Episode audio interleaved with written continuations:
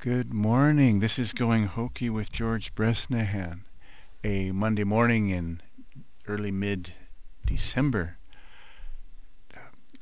A week ago, my family decorated for Christmas, and my job, as I defined it and developed it, was to kind of bring the boxes down from the second floor, from the cupboards, if you will.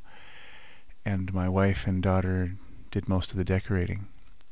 And what happened there was, it's beautiful. It's very our style. It's understated, but it's enough where it feels Christmassy. There's some plastic wreath. I do wonder about the planet when I see decorations that I think are going to be used once. Because where do you put that stuff? I mean, but anyway, there's kind of a wreath that's wrapped around the curtain rod, and they put these poinsettia flowers, individual leaves, if you will. They're not flowers, they're leaves, spaced out across the wreath, the whole curtain rod. Very nice. The Christmas tree is an artificial tree that our rich brother handed down to my mother years ago, and which we inherited, and it does a great job. We're quite satisfied with it. I guess the longer you hold on to it, the better it is for the planet, huh? Yeah. So there was once a Christmas decoration. My mother walked a 10K, the first time, and she had her number. You know, it's a piece of paper about 6 inches by 6 inches, and a pin, the safety pin, and there it was. You know, it happened. I think the walk happened just before Christmas Eve, or whenever we were decorating years ago, back in the 80s. And she was so proud and so pleased, and I just took that thing and made it a Christmas ornament on the tree, and she was very happy with that, and it became an ornament. It was saved with the Christmas balls. So yeah, little things that we can do. I tell my kids that, you know, that there are little gestures we can do that will really make somebody's day, and it's not that costly for us. I think of Carl Moninger, rest in peace.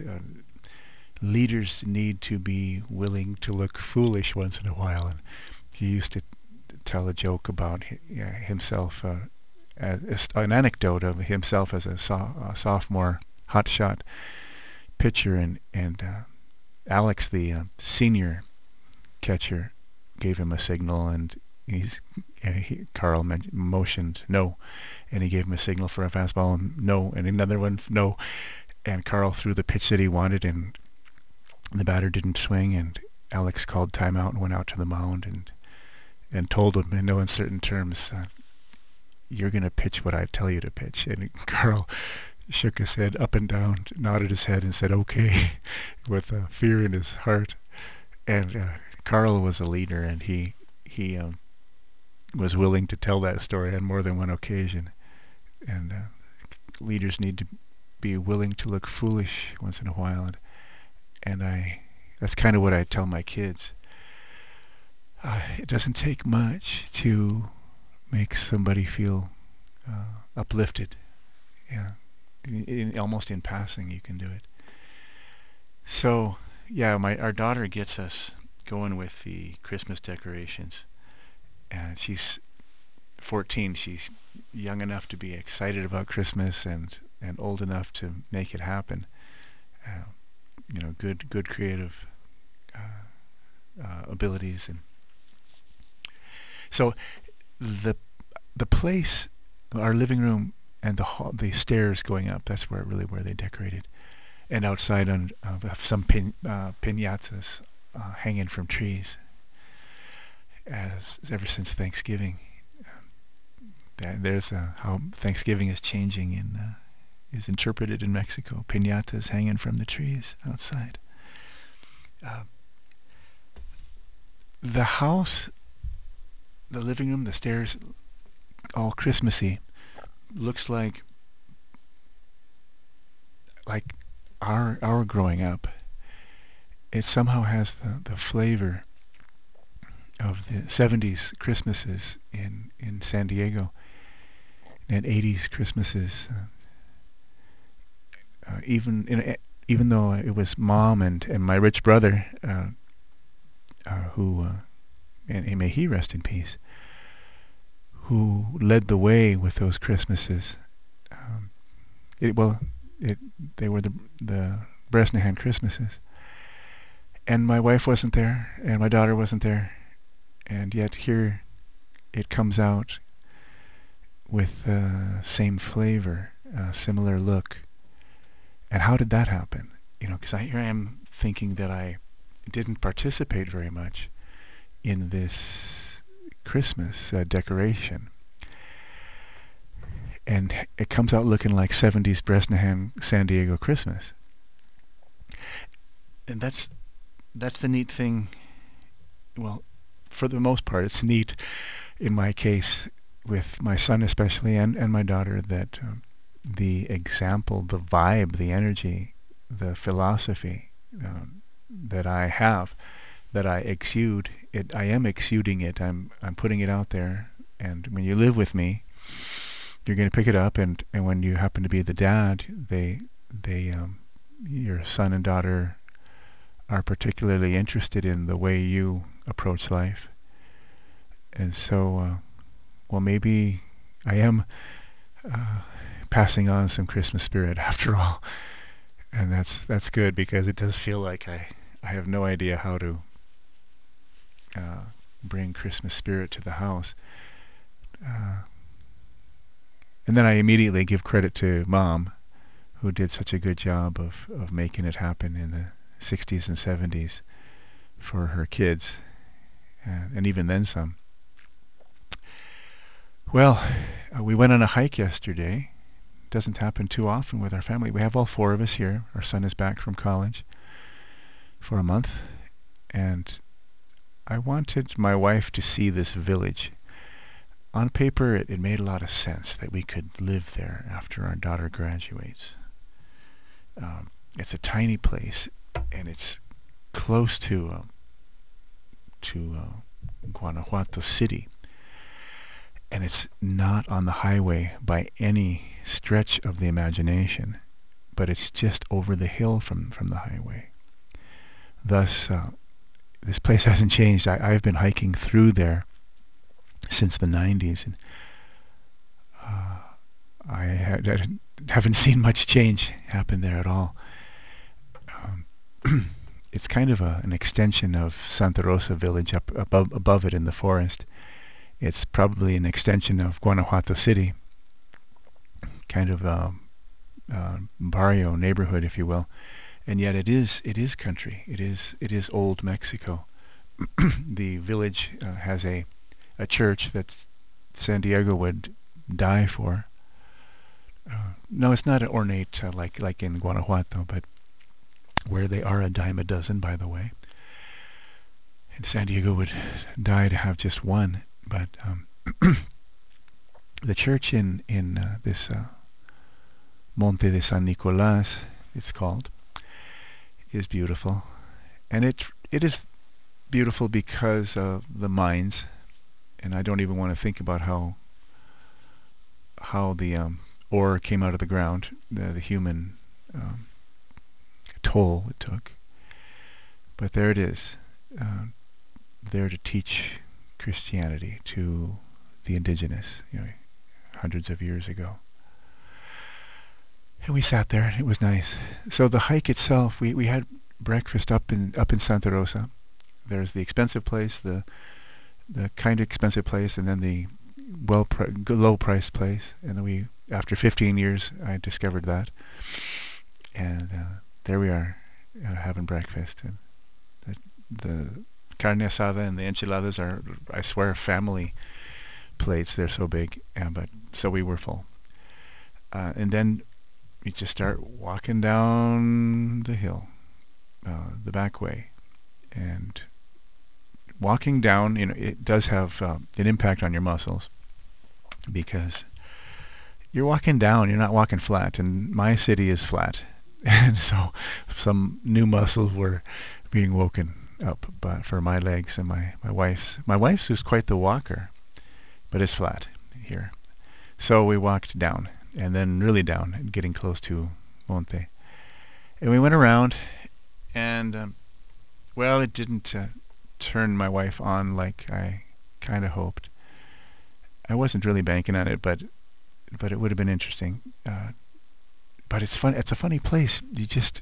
They keep to themselves. They have all these houses kind of surrounding the church on the hillsides.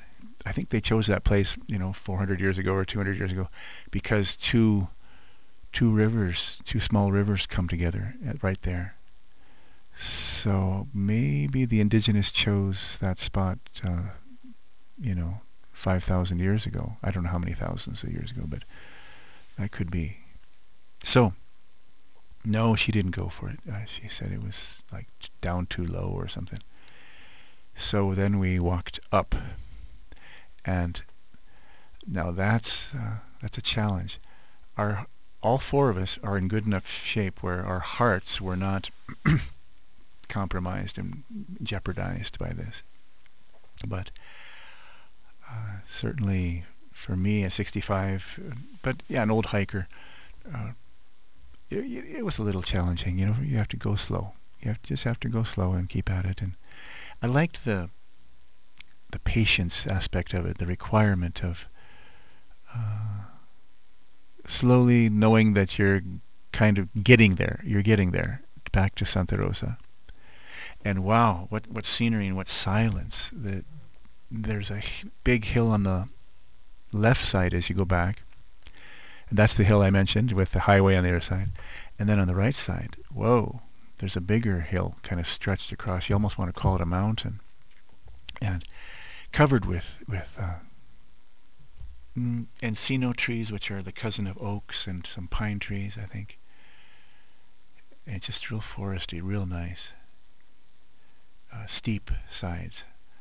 And so the silence was terrific. So we just made our way up the hill, and it was good. It was good for the four of us. I mean, the four of us are so different. I'm a man, and my wife's a woman, 10 years younger, and then our son is 19, male, and our girl is 14, in plena juventud, teenager, huh? And she's making the most of it. She is a teenager. She defines it. It's great. And she's not doesn't get herself in trouble, but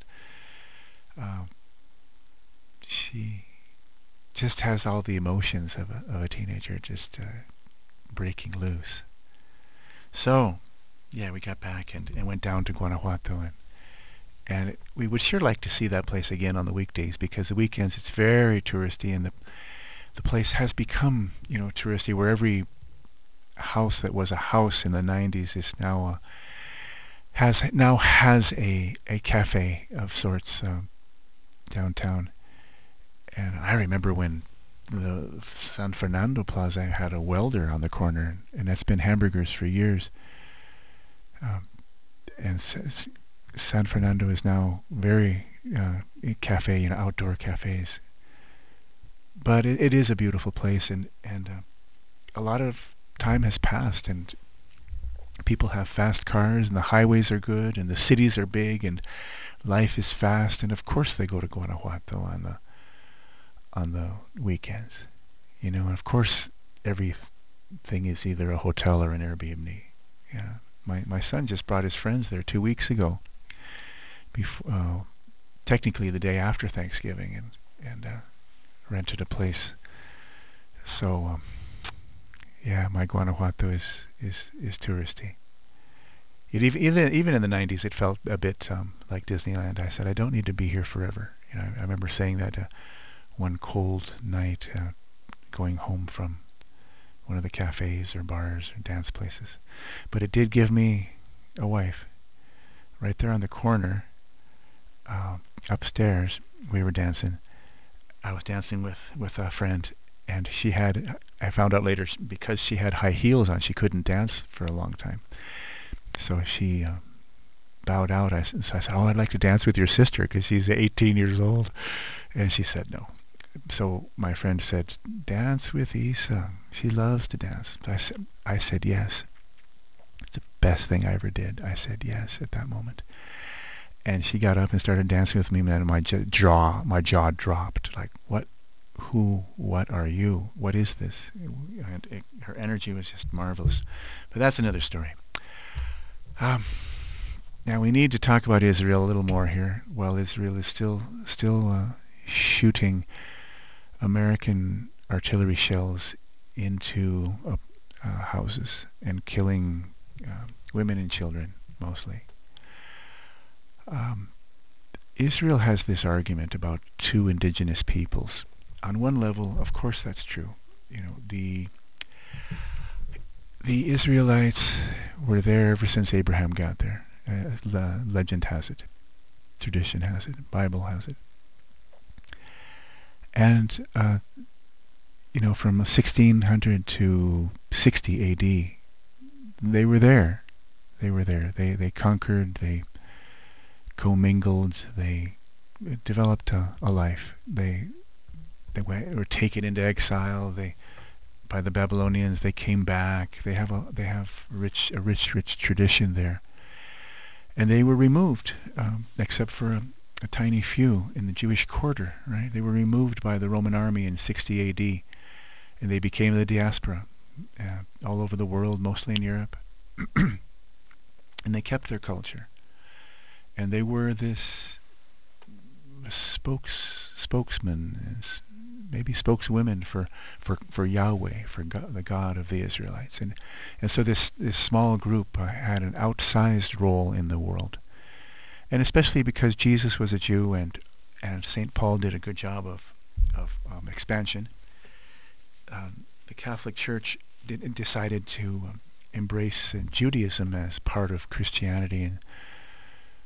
And so the Jews had an even bigger impact on the world, particularly through the West. And their God demanded a moral life, according to the book The Western Humanities by DeWitt something.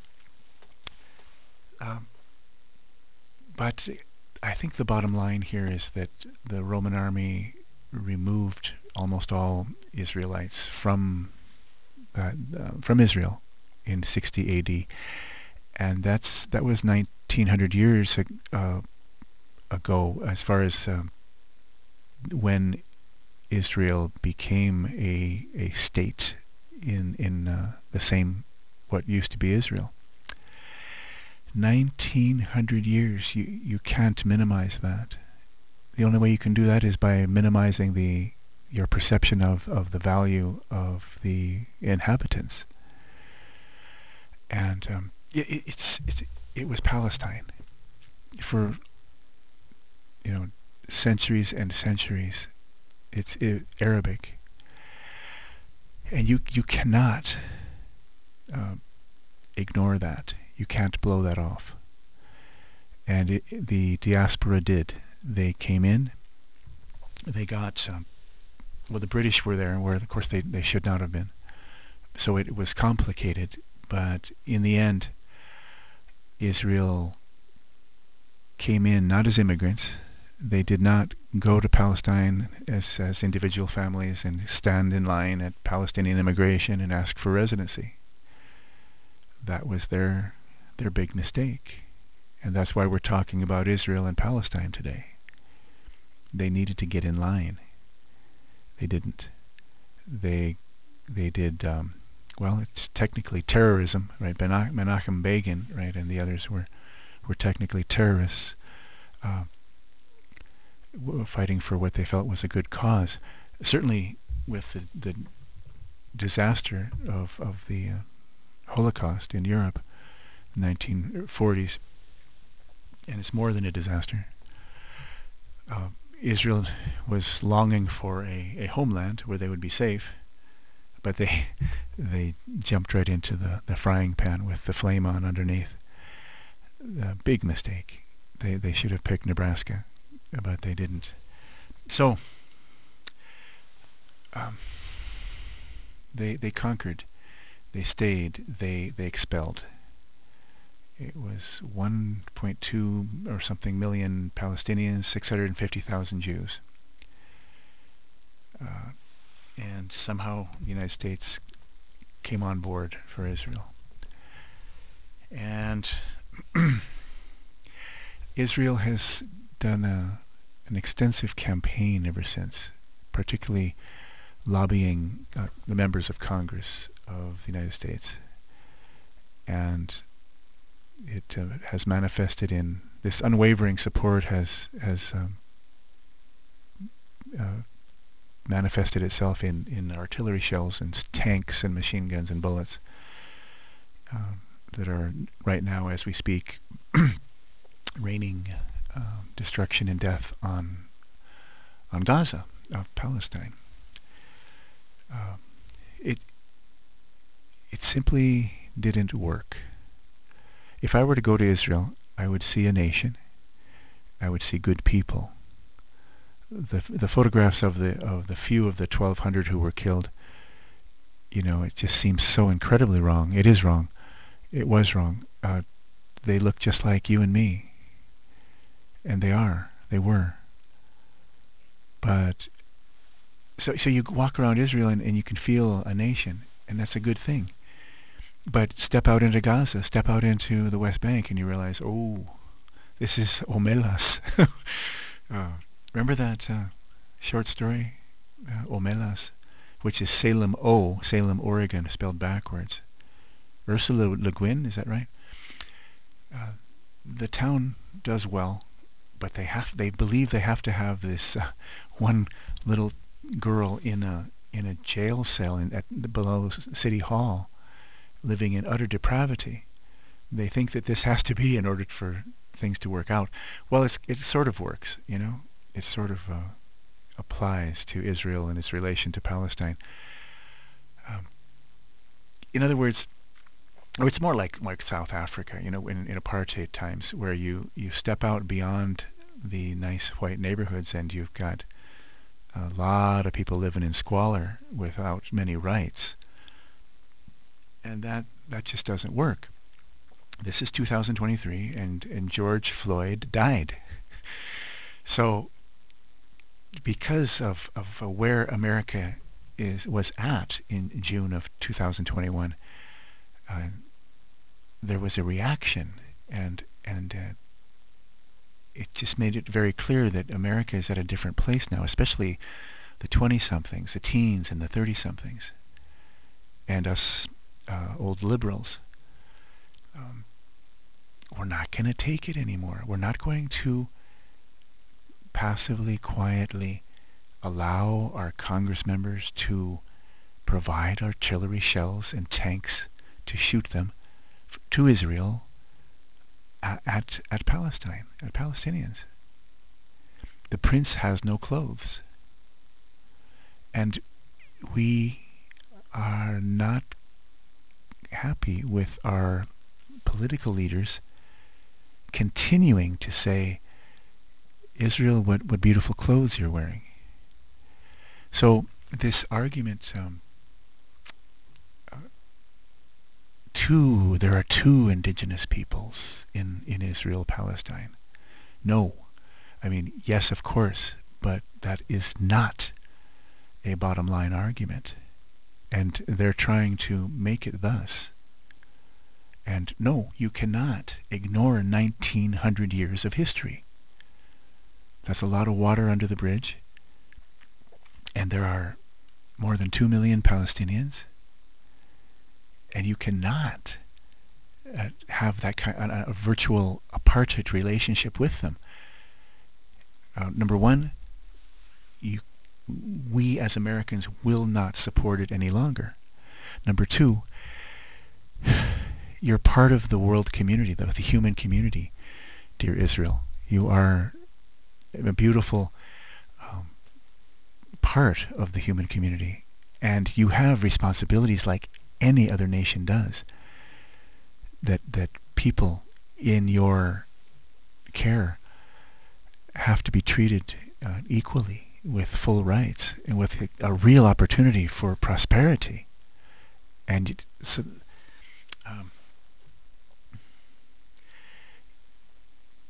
it didn't work. Ben-Gurion was wrong, that this generation of Palestinians will die off and the next generation will forget. They didn't forget, because day in and day out they're reminded of this insult.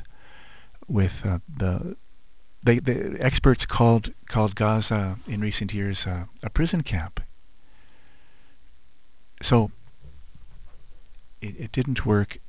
And the thing is, just as Americans and the world put pressure on the Afrikaners, the British and Dutch descendants in South Africa in the 80s, for an end to apartheid. I mean, a sustained global campaign, and they could feel the pressure because everything is energy, and that energy reached around the globe down to South Africa, and they could feel it, and they ceded a lot of power.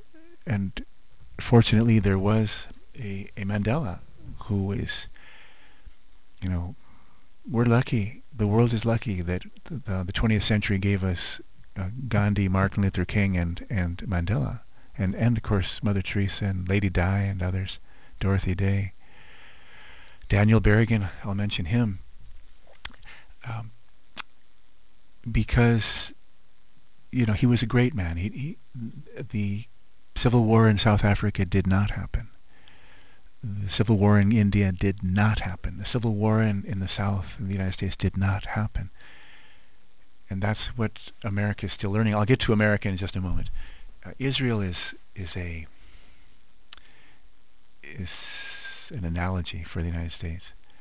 So, real quick, before I get there, we as Americans need to add fuel to this campaign that is starting as pressure on Israel to dismantle its virtually apartheid state. Shelling and killing does not help for a one-state solution where everyone, Arabs and Jews, live in harmony together. Obviously, in order to make peace with the Palestinians, Israel's going to have to give up a lot, and the hardliners, the Jews, will have to take a back seat permanently. And I think they will once they realize that this didn't work. 1,200 Jews dead, now 16,000 Palestinians dead. It didn't work. So peace, it's funny. The radical leftist utopian fantasy pie in the sky proposal is the only practical solution, and time after time and place after place. So and the evidence for it is Gandhi, Martin Luther King, and Mandela. And the spokesman number one is Jesus, that Jew from 2,000 years ago from Israel. All right. Now, Israel for America, because I'm not Jewish and I'm not Israeli, but it's the American participation in Israel that is number one. That I call on my fellow Americans to end all military and financial aid to Israel, because it will probably force them to make peace with Israel. And if they really can't remember what Yahweh used to say, that Yahweh is a God of peace, then they can come to Nebraska, Kansas, Montana, Wyoming, because we are their ally, and we would benefit enormously by their presence, be it a separate state or a New Jerusalem. All right. For us Americans, the U.S. is, excuse me, Israel is just a, it's an analogy, because we have to take the finger that we point at Israel and turn it toward ourselves with black folks, with Mexicans, with especially American Indians. Just the fact that people are still killing each other in the inner city means that we have some work to do. And the legacy of colonialism, and if you don't like that word, fine, but just look at the results, right? And that's what, that's the thing with Israel, is they have this incredible public relations machine, and it's to their surprise, it's going to fall flat on its face, because they can dissect the word colonialism. They can dissect. They can accuse everyone under the sun of anti-Semitism. They can, you know, but each argument cannot erase the day-to-day fact of oppression, of lack of rights, of now death and destruction of the Palestinians. And that's the bottom line, and America's not going to be fooled any longer. So back here, where as we point the finger at ourselves, the fact that people are killing each other still, the fact that neighborhoods, some neighborhoods aren't safe, that there's a lot of hopelessness, the fact that some people don't get along with people of other races in the United States, the fact that black folks, a lot of black folks don't have wealth to pass on and inheritance to their offspring. And a lot of it's systemic, and I really ask the MAGA Republicans to stop fighting off this, what I'm doing here. And it's not mainly myself. I'm just joining the flow of what needs to be heard and accepted and acted upon. CRT, turns out it's not cathode ray tube, to my surprise. It's critical race theory. My goodness. Let's be willing to give up white privilege. I mean, we're demanding of Israel that they make peace with the Palestinians. Do you know what that's going to cost them? They're going to have to give back half of Israel. They're going to have to disband the Israeli army. Mossad will become elementary preschool teachers. I mean, it's going to be incredibly costly. Imagine the cost of the buildings on the land that they're going to have to give back to the Palestinians who are the rightful owners of that land.